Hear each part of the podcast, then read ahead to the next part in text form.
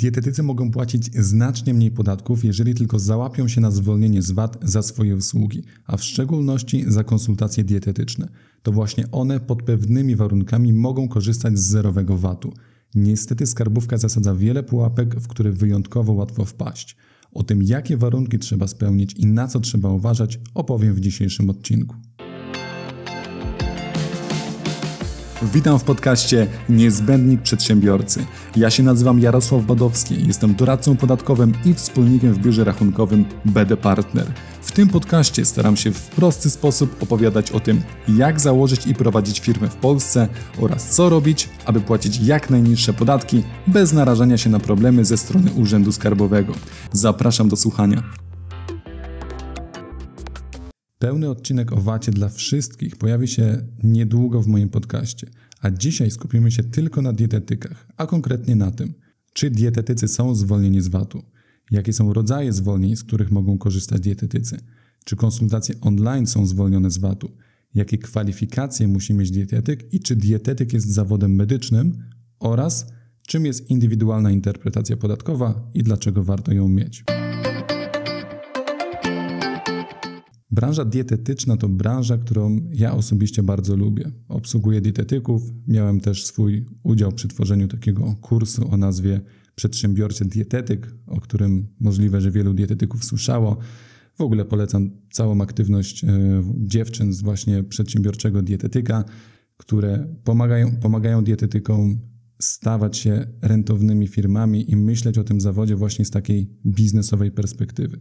Ja natomiast skupiam się na pomocy od strony podatkowej i księgowej. Ja uważam, że ta pomoc właśnie jest wyjątkowo potrzebna dietetykom, ponieważ akurat ta branża, dietetycy od początku nie mieli łatwo z prawem podatkowym i pewne kwestie musieli sobie, mówiąc wprost, wywalczyć z urzędami skarbowymi czy też z Krajową Informacją Skarbową. Mam wrażenie, że dietetycy byli po prostu traktowani jako taka grupa osób, z którą nie wiadomo do końca, co zrobić. No a jak wiadomo, jeżeli, jeżeli nie wiadomo było, co zrobić, no to przynajmniej to było wiadomo, że skarbówka będzie takie przypadki mm, interpretować czy, czy, czy ściągać przepisy na swoją korzyść, a nie na korzyść przedsiębiorców. I mówię tutaj przede wszystkim o możliwości korzystania ze zwolnienia z podatku VAT, mm, konkretnie z tego, które dotyczy usług w zakresie opieki medycznej świadczonych przez osoby wykonujące zawody medyczne. Najpierw nie wiadomo było, czy w ogóle dietetycy to zawód medyczny, potem skarbówka nie chciała się zgodzić na zwolnienie w przypadku świadczenia konsultacji online, a teraz dodatkowo próbuje ograniczyć działanie zwolnienia tylko w przypadku udzielania konsultacji na rzecz chorych pacjentów. No, istna masakra, jak na tak proste wydawałoby się przypadki. Ale zacznijmy sobie po kolei. Gdy prowadzimy działalność gospodarczą, na przykład właśnie jako dietetycy, to zawsze stajemy przed takim dylematem, czy powinniśmy zarejestrować się jako tak zwani czynni podatnicy VAT, czy nie. Z jednej strony jest to pytanie pod tym kątem, czy musimy się zarejestrować, czy musimy to zrobić, bo czasem możemy się nie rejestrować, a czasem musimy zrobić to od razu. Z drugiej natomiast strony jest to też pytanie, mm, czy, czy nam się to w ogóle opłaca i w ogóle jak rejestracja albo jej brak wpłynie na, na opłacalność naszego biznesu. I odpowiedź na to drugie pytanie, akurat w przypadku dietetyków, jest raczej prosta. W większości przypadków rejestracja do VAT-u wpłynie niekorzystnie na Waszą działalność dietetyczną. Z tego względu, że powoduje to, że do większości sprzedawanych usług czy towarów po prostu musicie doliczyć do Waszych cen jeszcze podatek VAT. Tak? Czyli zamiast sprzedać coś za 100 zł, to musicie to sprzedać za 123, bo doliczacie te 23% VAT-u, co ostatecznie sprawia, że jeżeli chcecie konkurować ceną z innymi firmami, które do VAT-u się nie zarejestrowały, to na starcie już jesteście na przegranej pozycji, bo wasze ceny będą po prostu wyższe lub jeżeli z kolei zachowacie takie ceny jak konkurencja, no to zostanie wam z tych cen znacznie mniej do Waszej dyspozycji, ponieważ będziecie musieli zapłacić ten VAT z kwoty, którą dostaliście od klienta. Swoją drogą, nie wiem czy wiecie, ale wpływy z podatku VAT to główny dochód budżetu państwa i idea tego podatku jest taka, że pokrywa, e, pokrywa ten podatek ostateczny konsument. Czyli na przykład mm, ja kupując sobie jakieś jedzenie, ubranie, wszystko to, co potrzebuję do życia, to e, w tych cenach zawarty, e, zawarty jest zawsze podatek VAT, który później sklepy, czyli przedsiębiorcy przekazują do urzędów skarbowych.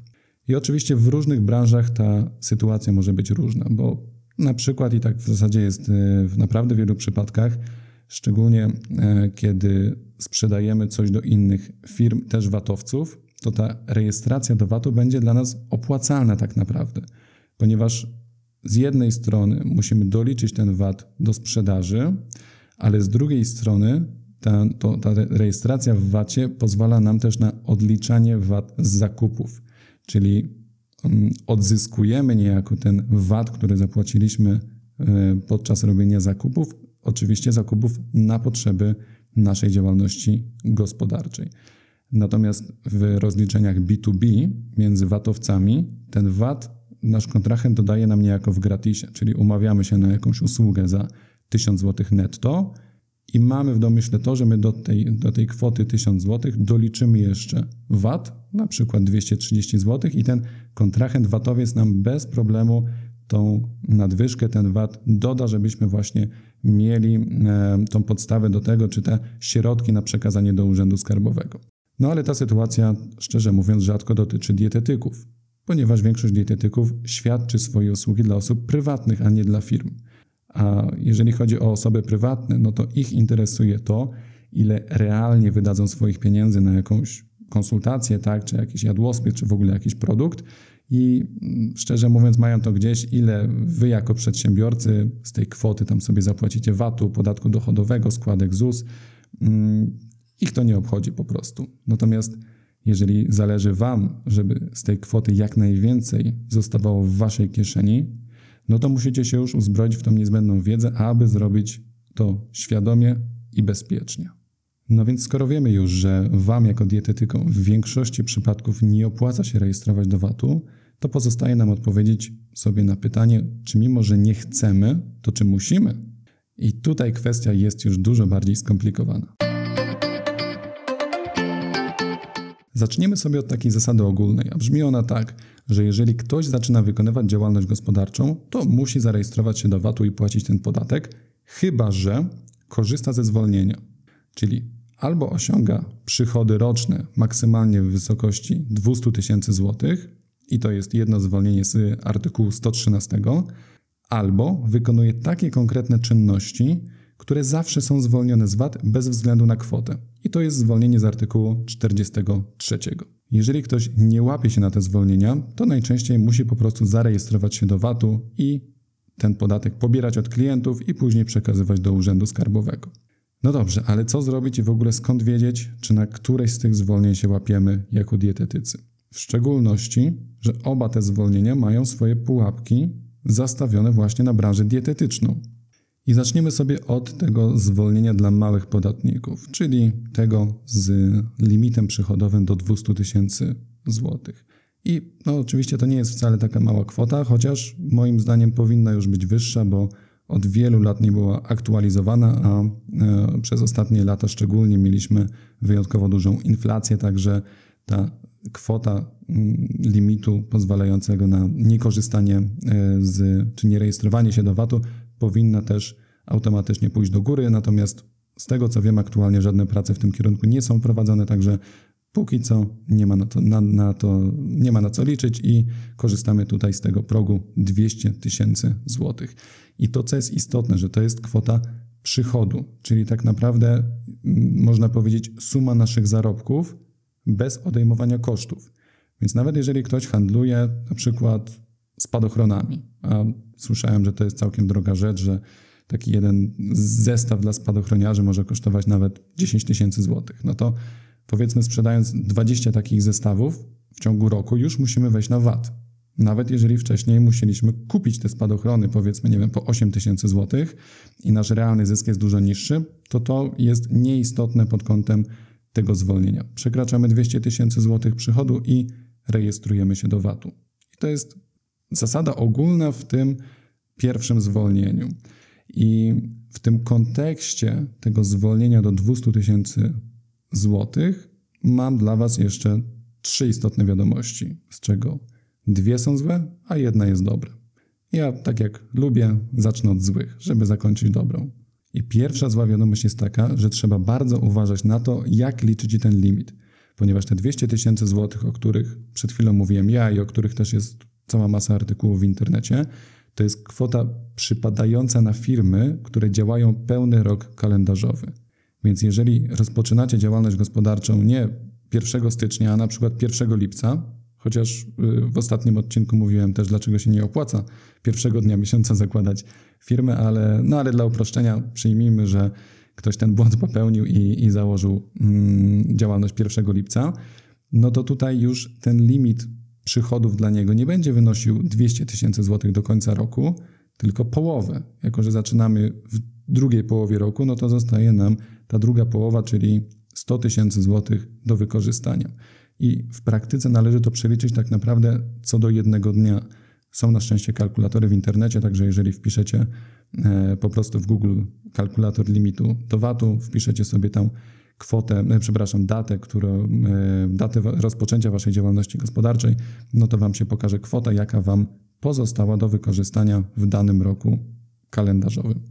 I bardzo na to uważajcie, bo miałem przypadki, gdzie ktoś sobie zaczynał działalność we wrześniu, i w listopadzie gdzieś tam dobijał do 150 tysięcy złotych przychodu i liczył na to, że jeszcze jest w tym zwolnieniu, gdzie już tak naprawdę dawno z niego wypadł niestety. Także można się niemiło zaskoczyć, dlatego na to uczulam. Druga zła wiadomość jest taka, i to jest naprawdę istotne dla dietetyków. Brzmi ona tak, że nie wszyscy oraz nie wszystkie usługi mogą korzystać z tego zwolnienia. Dokładnie tak. Jeżeli wykonacie chociaż jedną usługę zakazaną albo sprzedacie jeden zakazany towar, to z automatu tracicie zwolnienie z VAT-u i musicie jak najszybciej zarejestrować się w urzędzie skarbowym. Po czym, żeby w ogóle wrócić do tego zwolnienia, musi minąć przynajmniej jeden pełny rok kalendarzowy. Czyli jeżeli, jeżeli wykonaliśmy jakąś zakazaną w cudzysłowie usługę, powiedzmy w lutym 2024 roku, to do tego zwolnienia z VAT-u będziemy mogli wrócić dopiero od stycznia 2026, o ile oczywiście w 2025 nie przekroczymy też limitu 200 tysięcy złotych. Więc pamiętajcie cały czas, że to jest zwolnienie stworzone dla małych podatników, żeby po prostu ułatwić im życie. Więc to musi być mała firma do 200 tysięcy złotych przychodu i jednocześnie zajmująca się tylko określonymi, określonymi branżami, czy usługami, czy sprzedające określone towary. I tutaj tej pełnej listy zakazów oczywiście nie będę przytaczać, bo, bo nie mamy tyle czasu, ale jest oczywiście ona do sprawdzenia w ustawie o VAT, w załącznikach do ustawy o VAT. Także na pewno przed e, rozpoczęciem własnej działalności określcie sobie to, czym się będziecie zajmować i sobie dla pewności po prostu sprawdźcie, czy tam, mm, czy tam coś jest, co by mogło Was wykluczyć. No ale też nie mówiłbym o tych zakazach, gdyby w ogóle nic z tego miałoby Was nie dotyczyć. Tak się składa, że no niestety jest jeden rodzaj usług, który już od pierwszej sprzedaży powoduje, że musicie zarejestrować się do VAT-u i są to usługi w zakresie doradztwa. Dokładnie tak, usługi w zakresie doradztwa, czyli jeżeli doradzacie, to musicie zarejestrować się do VAT-u. Chyba, że załapiecie się na drugi rodzaj zwolnienia, ale o tym dopiero zaraz. Na razie się skupiamy na tym doradztwie.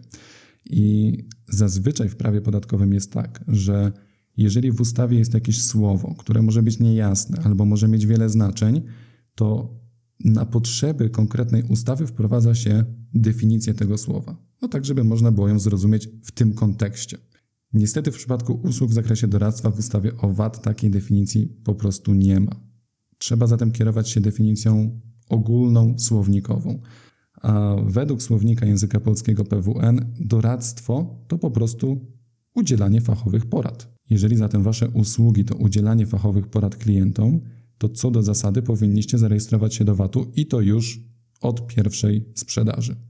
Więc tutaj dietetycy mogą wybrnąć z tego na dwa sposoby. Pierwsze to właśnie skorzystać z tego drugiego zwolnienia, o którym za chwilę będę mówił, albo zamiast doradztwa, zamiast takich typowych konsultacji doradczych, mogą sprzedawać jadłospisy, jakieś plany żywieniowe, e-booki dietetyczne, mogą udzielać szkoleń, nagrywać kursy, webinary, coś, co mm, nie jest stricte doradztwem. I o to, o to tutaj głównie chodzi, mimo że tak naprawdę ja bym powiedział, że praktycznie każda usługa ma w sobie jakąś część doradczą, ale też zależy od tego, czy to jest główny cel, w sensie, czy, czy to doradztwo jest takim korem, można powiedzieć, tej usługi, którą wykonujecie. Co więcej, aktualnie urzędy skarbowe lubią nazywać konsultację dietetyczną, e, konsultacje dietetyczne, szczególnie dla zdrowych pacjentów, takim coachingiem żywieniowym. Tak to nazywają. I było parę interpretacji indywidualnych, w których Krajowa Informacja Skarbowa zgodziła się z wnioskodawcą, że coaching to nie doradztwo. To co prawda nie dotyczyło coachingu żywieniowego, czyli to mm, nie była kwestia dietetyków, ale tutaj zaznaczam, że to nie jest takie zero-jedynkowe z tym doradztwem, że jak gdzieś tam jest, coś troszkę doradzicie, to już to od razu oznacza, że tracicie to zwolnienie. Przy czym trzeba uważać i ja bym tutaj sugerował y, po prostu wystąpić o własną interpretację indywidualną, ale o tym też będę mówił niedługo. I to zwolnienie podmiotowe, czyli to do 200 tysięcy złotych, to nie jest jedyne potencjalne zwolnienie z VAT dla dietetyka. Jest też zupełnie osobna kategoria zwolnień, o której wspomniałem, czyli ta zwalniająca konkretne czynności. I w kontekście dietetyków mówimy tutaj o zwolnieniu z VAT e, usług w zakresie opieki medycznej. Ale zanim zagłębię się w ten temat, to powiem Wam tą jedną dobrą wiadomość, która dotyczy właśnie zwolnienia do 200 tysięcy złotych. A chodzi konkretnie o to, że jeżeli załapiemy się ze swoimi konsultacjami na to zwolnienie dla opieki medycznej, to przychody za te usługi nie wliczają się do limitu tego drugiego zwolnienia do 200 tysięcy złotych. Więc jeżeli na przykład jesteśmy dietetykami, spełniamy warunki do zwolnienia w zakresie opieki medycznej, ale dodatkowo chcemy wypuścić e-booka, sprzedawać kursy, szkolenia, tak, czy mieć jakąś współpracę reklamową, to do tych 200 tysięcy złotych wliczamy tylko te pozostałe sprzedaże, te, które potencjalnie mogłyby być na wacie. Więc możemy udzielać konsultacji medycznych na 100 tysięcy złotych rocznie, a i tak dalej będziemy mieli do wykorzystania kolejne 200 tysięcy na te pozostałe usługi, właśnie takie jak te e-booki czy kursy. I jest to bardzo dobra wiadomość dla tych osób, które chcą sobie rozszerzyć swoją działalność dietetyczną, jednocześnie pozostając na zwolnieniu z VAT-u. No właśnie, i przyszedł czas, żebyśmy sobie omówili to drugie zwolnienie z VAT-u, bardzo istotne dla dietetyków. Podstawą tego zwolnienia jest artykuł 43 ustawy o VAT, w którym możemy przeczytać, że zwalnia się od podatku m.in. usługi w zakresie opieki medycznej służące profilaktyce, zachowaniu, ratowaniu, przywracaniu i poprawie zdrowia, świadczone w ramach wykonywania zawodów takich jak lekarze, dentyści, psycholodzy, ale też w ramach zawodów medycznych, o których mowa w ustawie o działalności leczniczej. I teraz, żebyśmy mogli dobrze zrozumieć i zastosować to zwolnienie, to musimy sobie ten przepis rozbić na dwie bardzo ważne części i sprawdzić, czy w danym konkretnym przypadku spełniamy oba te warunki, wtedy możemy zastosować zwolnienie, czy nie spełniamy i wtedy będziemy musieli je owatować albo spróbować skorzystać z tego drugiego czy tam pierwszego zwolnienia do 200 tysięcy złotych. Y, zacznę od tego prostszego warunku, czyli tego dotyczącego nie jaka usługa jest świadczona, a raczej kto ją świadczy. Jeżeli ktoś jest lekarzem albo psychologiem, to dla niego ta sytuacja jest jasna, ponieważ te zawody są wprost wpisane w treść zwolnienia. No ale jak zauważyliście, nie ma tam dietetyków, a dietetycy wcale nie muszą być lekarzami, żeby prowadzić konsultacje dietetyczne. Dlatego też przepis dopuszcza, aby były to inne osoby wykonujące zawody medyczne. No i takie oczywiste pytanie, jakie teraz się nasuwa, to takie, czy właśnie dietetyka, czy dietetyk to jest y, zawód medyczny w rozumieniu tej ustawy. Bo jak wiemy, póki co dietetycy nie doczekali się swojej własnej ustawy. Gdzieś nawet krąży w internecie taki przygotowany projekt ustawy o zawodzie dietetyka, ale póki co jest tylko projekt i nie wszedł on w życie. Nie wiem też, czy czy w ogóle ktoś się nim tak naprawdę zajmuje. Więc dietetycy muszą opierać się na innych, mniej jasnych przepisach. To, co też istotne, to w marcu 2024 roku wchodzi w życie ustawa o niektórych zawodach medycznych, ale tam z kolei wspomniani, wspomnieni są tylko dietetycy pracujący w ramach publicznej służby zdrowia, więc nie ci, którzy prowadzą swoje prywatne gabinety albo udzielają konsultacji online takich prywatnych, a w szczególności właśnie do tych osób e, kieruję ten odcinek podcastu. Czy zatem dietetyk jest zawodem medycznym i może korzystać ze zwolnienia z VAT? Żeby to sprawdzić, trzeba wejść głębiej w tę ustawę o działalności leczniczej, na którą powołuje się ustawa o VAT i poszukać, czy tam wpisani są dietetycy. No i jak sobie poszukamy, to się okaże, że nie. A przynajmniej nie bezpośrednio. Ale to jeszcze nie znaczy, że jesteśmy na przegranej pozycji. W tej ustawie jest napisane, że osoba wykonująca zawód medyczny oznacza osobę uprawnioną na podstawie odrębnych przepisów do udzielania świadczeń zdrowotnych oraz osobę legitymującą się nabyciem fachowych kwalifikacji do udzielania świadczeń zdrowotnych w określonym zakresie lub w określonej dziedzinie medycyny. Czyli z ustawy o VAT mamy odniesienie do ustawy o działalności leczniczej. Teraz w tej ustawie o działalności leczniczej mamy odwołanie do jakichś odrębnych przepisów i jakichś fachowych kwalifikacji, które, te, które ten dietetyk biedny musi nabyć. I, i teraz ten właśnie ten, ten, biedny dietetyk musi sobie prze, przeczesać tak naprawdę każdą dostępną ustawę, każde dostępne rozporządzenie, czy przypadkiem nie ma tam jakichś przepisów, które uznałyby go za osobę godną do udzielania świadczeń zdrowotnych, żeby załapać się na miano zawodu medycznego. I tutaj z pomocą przychodzą nam podatkowe interpretacje indywidualne, które Krajowa Informacja Skarbowa wydawała dla innych dietetyków w podobnych przypadkach. I na szczęście większość tych interpretacji przedstawia uzasadnienie, dzięki czemu możemy dowiedzieć się, jakim tokiem rozumowania posługuje się KIS, czyli właśnie Krajowa Informacja Skarbowa. I w ten sposób dowiadujemy się, że jest takie rozporządzenie ministra pracy i polityki społecznej w zakresie klasyfikacji zawodów. I do tego rozporządzenia jest taki załącznik, i w tym załączniku pod numerem 2293 w grupie specjalistów do spraw zdrowia zostali umieszczeni właśnie dietetycy i specjaliści do spraw żywienia. Uf, udało się. Czyli jednak ktoś kiedyś sobie przypomniał o Was dietetykach mm, i postanowił umieścić Was na takiej długiej liście różnych zawodów obok właśnie lekarzy, dentystów czy pielęgniarek. I teraz, żebyśmy sobie wszyscy wiedzieli właśnie, gdzie aktualnie jesteśmy, to sprawdziliśmy sobie najpierw ustawę o VAT. Tam się dowiedzieliśmy, że ze zwolnienia może korzystać przedstawiciel zawodu medycznego zgodnie z definicją zawartą w ustawie o działalności leczniczej. Weszliśmy do tej ustawy, tam była informacja, że żeby spełnić tę definicję, to na podstawie odrębnych przepisów trzeba być uprawnionym do udzielania świadczeń zdrowotnych i posiadać odpowiednie kwalifikacje. I właśnie znaleźliśmy informację, że dietetycy na podstawie osobnego rozporządzenia są uprawnieni do udzielania świadczeń zdrowotnych. Ale żeby móc reprezentować zawód medyczny, to to jeszcze nie wystarczy. Potrzebne są jeszcze kwalifikacje i znów na podstawie odrębnych przepisów. I ponownym tokiem znajdujemy sobie kolejne rozporządzenie, tym razem ministra zdrowia w sprawie kwalifikacji wymaganych od pracowników na poszczególnych stanowiskach pracy.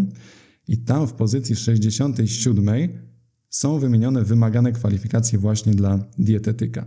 I tutaj oczywiście ich wszystkich nie będę przytaczał, ale w większości przypadków to, co musicie zapamiętać, uproszczona zasada jest taka, że jeżeli ktoś ukończył studia wyższe w zakresie dietetyki i ma tytuł przynajmniej licencjata, to znaczy, że według tego rozporządzenia ma wystarczające kwalifikacje do wykonywania tego zawodu. I teraz sobie z powrotem powoli zwijamy tę nitkę, którą rozciągnęliśmy po wielu przepisach i zmierzamy z powrotem do naszego kłębka, czyli naszej ustawy o VAT.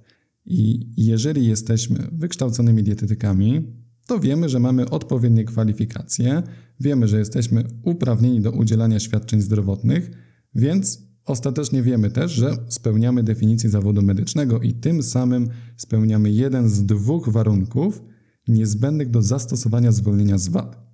Mam nadzieję, że tu jeszcze jesteście ze mną cali i zdrowi, jeszcze nie śpicie, bo właśnie przechodzimy do tej trudniejszej części, czyli do drugiego warunku do zwolnienia, tego dotyczącego charakteru usługi. Jak pamiętacie, żeby usługi dietetyka mogły być zwolnione z VAT, muszą być wykonywane przez zawody medyczne i to sobie właśnie omówiliśmy, ale też muszą być usługami w zakresie opieki medycznej służącymi profilaktyce, zachowaniu, ratowaniu, przywracaniu i poprawie zdrowia.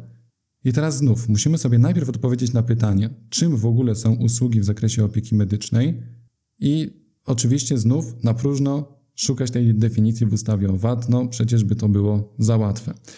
Ja w zasadzie nie znalazłem takiej definicji w żadnych przepisach podatkowych, dlatego znów trzeba odwołać się do różnego rodzaju interpretacji podatkowych i wyroków sądów w sprawach dotyczących właśnie zwolnienia z VAT-u. I tutaj bardzo ważną rzecz powiedział Trybunał Sprawiedliwości Unii Europejskiej.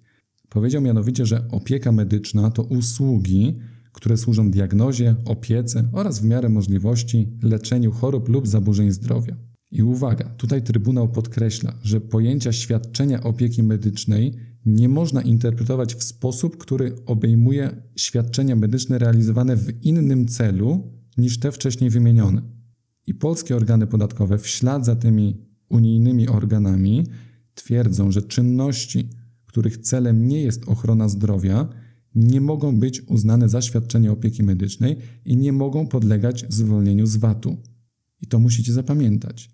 Zatem z tego zwolnienia mogą korzystać tylko te usługi, które nastawione są na cel terapeutyczny lub profilaktyczny, a nie typowo ekspercki albo doradczy. Jak pisałem artykuł właśnie w tym temacie już kilka ładnych lat temu na stronę doktora Damiana Parola, to tam podałem taki przykład, który nadal jest aktualny, a może nawet mm, w obecnych czasach powinien zostać nieco bardziej zaostrzony. I w opisie na YouTube oczywiście i na mojej stronie zostawię Wam linki do tych artykułów, gdybyście chcieli sobie przeczytać. A ten przykład brzmiał tak. Jan zwrócił się do dietetyka o pomoc w zrzuceniu zbędnych kilogramów, aby lepiej wyglądać na swoim ślubie. I w tym przypadku taka usługa konsultacji dietetyka lub opieki dietetycznej no, prawdopodobnie nie będzie uznana jako usługa w zakresie opieki medycznej. I tutaj zastosowanie powinna mieć pełna stawka 23%, bo cel nie jest terapeutyczny. A drugi przykład y, z tym samym bohaterem. Jan zwrócił się do dietetyka o pomoc w zrzuceniu zbędnych kilogramów, ponieważ stwierdził, że brak poprawy jego nawyków żywieniowych może negatywnie odbić się na jego zdrowiu. Jan zdaje sobie sprawę, że nieprawidłowe odżywianie może prowadzić do rozmaitych chorób, takich jak np. otyłość, choroby krążenia czy cukrzyca, dlatego stawia na odpowiednią profilaktykę i wczesne reagowanie. I taka konsultacja dla takiego, takiego Jana już ma dużo większe szanse, żeby mm, zostać właśnie uznaną e, za usługę w zakresie opieki medycznej służącą profilaktyce, zachowaniu, ratowaniu, przywracaniu i poprawie zdrowia, dzięki czemu będzie mogła podlegać pod zwolnienie z VAT-u. I mam nadzieję, że na tych dwóch przykładach rozumiecie, jaka jest różnica, że tutaj tak naprawdę sam charakter usługi może zostać ten sam, a to cel usługi będzie inny i to ten cel usługi będzie będzie świadczył o tym, czy dana usługa powinna być zwolniona z VAT-u, czy powinna być owatowana, mimo że tak naprawdę rady udzielane przez dietetyka w obu przypadkach prawdopodobnie byłyby bardzo podobne. To, co mówiłem o tym e, potencjalnym zaostrzeniu tego, tych przykładów, e, wynika z tego, że ostatnio nawet organy podatkowe starają się zawęzić stosowanie tego zwolnienia i zaczynają twierdzić, że w zasadzie to sam cel terapeutyczny czy, czy profilaktyczny może nie wystarczyć, kiedy pacjent przychodzi do dietetyka zdrowy. I uznają, że jeżeli pacjent przychodzi zdrowy, nawet jeżeli ma cel profilaktyczny, to, jest to nie jest to właśnie usługa medyczna, tylko to jest coaching żywieniowy. Tak to nazywają. Czyli usługa medyczna będzie tylko wtedy, kiedy klient przychodzi już do nas z jakąś chorobą i Wy jako dietetycy staracie się mu z tej choroby wyjść i później ewentualnie zapobiegać jej w przyszłości. Ja prywatnie uważam, że takie podejście jest zdecydowanie zbyt rygorystyczne i też za bardzo nie ma podstawy w polskich przepisach, bo w ustawie o VAT jasno jest napisane, że profilaktyka też jest częścią tej usługi medycznej. A tak naprawdę profilaktyka nie musi wiązać się od razu z występowaniem jakiejś choroby. No to jakby sama, sama definicja słowa profilaktyki no, na to wskazuje. Więc nie wiem też, w jaki sposób urzędy skarbowe miałyby sprawdzać w ogóle, czy wasz pacjent przychodząc po poradę zdrowotną yy, miał, był na coś chory, miał jakąś już chorobę w trakcie wizyty, czy może był jeszcze zdrowy albo już był zdrowy. Zresztą y, bardzo często sami tego nie wiecie, dopóki nie przeprowadzicie odpowiedniego wywiadu medycznego, tak? Nie zapoznacie się z badaniami, jakimiś wynikami krwi i tak dalej. Więc nie, też sobie nie jestem w stanie wyobrazić, że przychodzi do Was klient i dopiero po wizycie ustalacie sobie, czy do tej mm, ceny za konsultację doliczacie VAT, czy nie. Więc mm, brzmi to trochę groteskowo, natomiast przedstawiam Wam aktualne realia, mm, jak tutaj urzędy skarbowe i Krajowa Informacja Skarbowa stara się właśnie takie pułapki zastawić na dietetyków. Dlatego właśnie musicie mieć z tyłu głowy, że organy podatkowe w tym zakresie mocno cały czas mieszają. Moja, moja opinia jest taka, że chyba ktoś mm, z Ministerstwa Finansów musiał mieć kiedyś jakieś nieprzyjemne doświadczenia z dietetykami, bo mam wrażenie, że po prostu się na was mocno uwzięli. Tak naprawdę niewiele branż ma aż tak niejasne przepisy podatkowe, jak to właśnie mają dietetycy. To, co od siebie mógłbym poradzić, to przede wszystkim zbierać od pacjenta jak najwięcej informacji, włącznie z celem wizyty, tak aby była ona właśnie nastawiona na tą poprawę zdrowia czy naprawę zdrowia. No i oczywiście, jeżeli rozpoznacie albo poinformuje Was klient o jakichś chorobach, no to na pewno warto to w swoich notatkach uwzględnić, bo jest to czynnik dodatkowo potwierdzający, że, świad że świadczycie w danym przypadku usługę medyczną, a nie właśnie coaching żywieniowy. Oprócz tego, że się w ten sposób zabezpieczycie, tak żeby, oczywiście jeżeli chcecie z, tej, z tego zwolnienia korzystać, mm, to oprócz tego w takim przypadku jak wasz właśnie, w przypadku dietetyków, gdzie, gdzie jest e, bardzo dużo niejasności, że te przepisy wprost nie dają rozwiązania, tylko raczej każą gdzieś błądzić po przeróżnych przepisach, żeby dowiedzieć się, czy zwolnienie z VAT wam przysługuje, czy nie przysługuje, to ja zawsze sugeruję wystąpić z własnym wnioskiem o wydanie interpretacji indywidualnej. Ja już pomagałem wielu dietetykom w uzyskaniu takiej interpretacji i to jest o tyle dobre, że jeżeli odpowiednio napiszecie ten wniosek wraz z uzasadnieniem, właśnie z uzasadnieniem, dlaczego w waszym przypadku to zwolnienie wam się należy, to po pierwsze, zostawiacie bardzo mało możliwości Krajowej Informacji Skarbowej, żeby wam odmówiła tego zwolnienia, a po drugie, jak już wam potwierdzi na piśmie tą możliwość, to taka interpretacja ma funkcję ochronną w przypadku ewentualnej kontroli z Urzędu Skarbowego. I to jest praktycznie bezcenne wtedy, żeby posiadać taką interpretację indywidualną, bo najzwyczajniej w świecie nie żyjecie w stresie. Nie wiecie, czy wam kontrola jakaś nie przyjdzie i powie, no, szanowny panie czy szanowna pani, przez ostatnie 5 lat to jednak mm, tam 5 lat temu była jakaś y, usługa doradcza wykonana, a to nie była usługa y, w zakresie opieki medycznej. Proszę się tutaj zarejestrować 5 lat wstecz do VAT-u i odprowadzić ten podatek wraz z odsetkami. No to, to by była istna masakra. A mając takie potwierdzenie na piśmie, z Krajowej Informacji Skarbowej. Oczywiście, jeżeli nie, nie, nakłamia, nie nakłamiecie w tym wniosku, bo to jest bardzo istotne, żeby to, co opiszecie, było zgodne ze stanem faktycznym, bo kontrola podatkowa może to sprawdzić, czyli sprawdzi, czy to, co tam napisaliście, wykonujecie faktycznie te usługi w takim zakresie. I jeżeli tak, i jeżeli macie pozytywną interpretację indywidualną, to Was to po prostu chroni. I to, o czym do tej pory mówiłem, szczególnie mówiłem o takich konsultacjach medycznych, tak? czyli takie konsultacje zdrowotne od dietetyków, a przecież y, jeszcze często oprócz samych konsultacji dodatkowo układacie jadłospisy, prowadzicie jakieś takie wielomiesięczne stałe współprace z klientami, prowadzicie ich po prostu przez cały proces i to wszystko jest pod kątem podatkowym bardzo indywidualne, bo nie zawsze wiadomo, co się konkretnie mieści w tej definicji usługi medycznej, a co już z niej wypada. Dlatego właśnie taka interpretacja indywidualna dałaby Wam to zabezpieczenie w Waszym konkretnym przypadku. I mówiłem tutaj ogólnie o konsultacjach dietetycznych, ale jeszcze nie powiedziałem o konsultacjach dietetycznych online. No właśnie, czy konsultacje dietetyczne online są zwolnione z VAT-u? I już na tym etapie pewnie znacie na pamięć ten przepis ustawy o VAT, który jest podstawą zwolnienia, o którym dzisiaj opowiadam. I jak pewnie pamiętacie, nie ma tam żadnej informacji o tym, czy usługi medyczne są świadczone osobiście, w gabinecie, czy właśnie zdalnie. Okazuje się jednak, że jeszcze do niedawna było to bardzo istotne i urzędy skarbowe nie zgadzały się na stosowanie zwolnienia z VAT w przypadku konsultacji online. Mówiły, że przecież skoro usługa jest świadczona bez osobistego kontaktu z klientem, to nie można mówić o usłudze medycznej. Mało tego, bo nie tylko y, organy skarbowe tak mówiły, nawet Wojewódzki Sąd Administracyjny powiedział, że, i tu cytuję, leczenie wymaga ciągłej interakcji pomiędzy pacjentem a specjalistami. Nic nie zastąpi bezpośredniego kontaktu z drugą osobą. W opinii sądu leczenie przez internet nie jest możliwe. Przez internet nikt nie zbada pacjenta, nie poprowadzi terapii i nie wyleczy. I to jest autentyczny cytat z wyroku Wojewódzkiego Sądu Administracyjnego. Co prawda, z 2013 roku, więc już jakiś czas temu, no ale wtedy już, kurczę, internet miał się świetnie, już Skype funkcjonował, to już może jakość tego była trochę gorsza, może internet trochę wolniejszy, no ale w zasadzie tak wiele od tamtej pory się nie zmieniło, jeżeli chodzi o takie kwestie techniczne do przeprowadzania wideorozmowy czy wideokonsultacji. Na szczęście, na szczęście, po wielu kolejnych przegranych sprawach w końcu coś się e, zaczęło przełamywać w tym zakresie w interpretacjach urzędu i w końcu gdzieś tak na przełomie 2019 i 2020 roku zaczęto wydawać pozytywne interpretacje mówiące, no, że w zasadzie przez internet też można zbadać i wyleczyć pacjenta. Potem w 2020 roku przyszedł wiadomo jaki wirus i okazało się, że w zasadzie wszystkie teleporady i telewizyty mają się świetnie i tutaj już nikt tego nie mógł kwestionować, że jednak kurczę się da przez internet zbadać pacjenta, poprowadzić terapię i wyleczyć.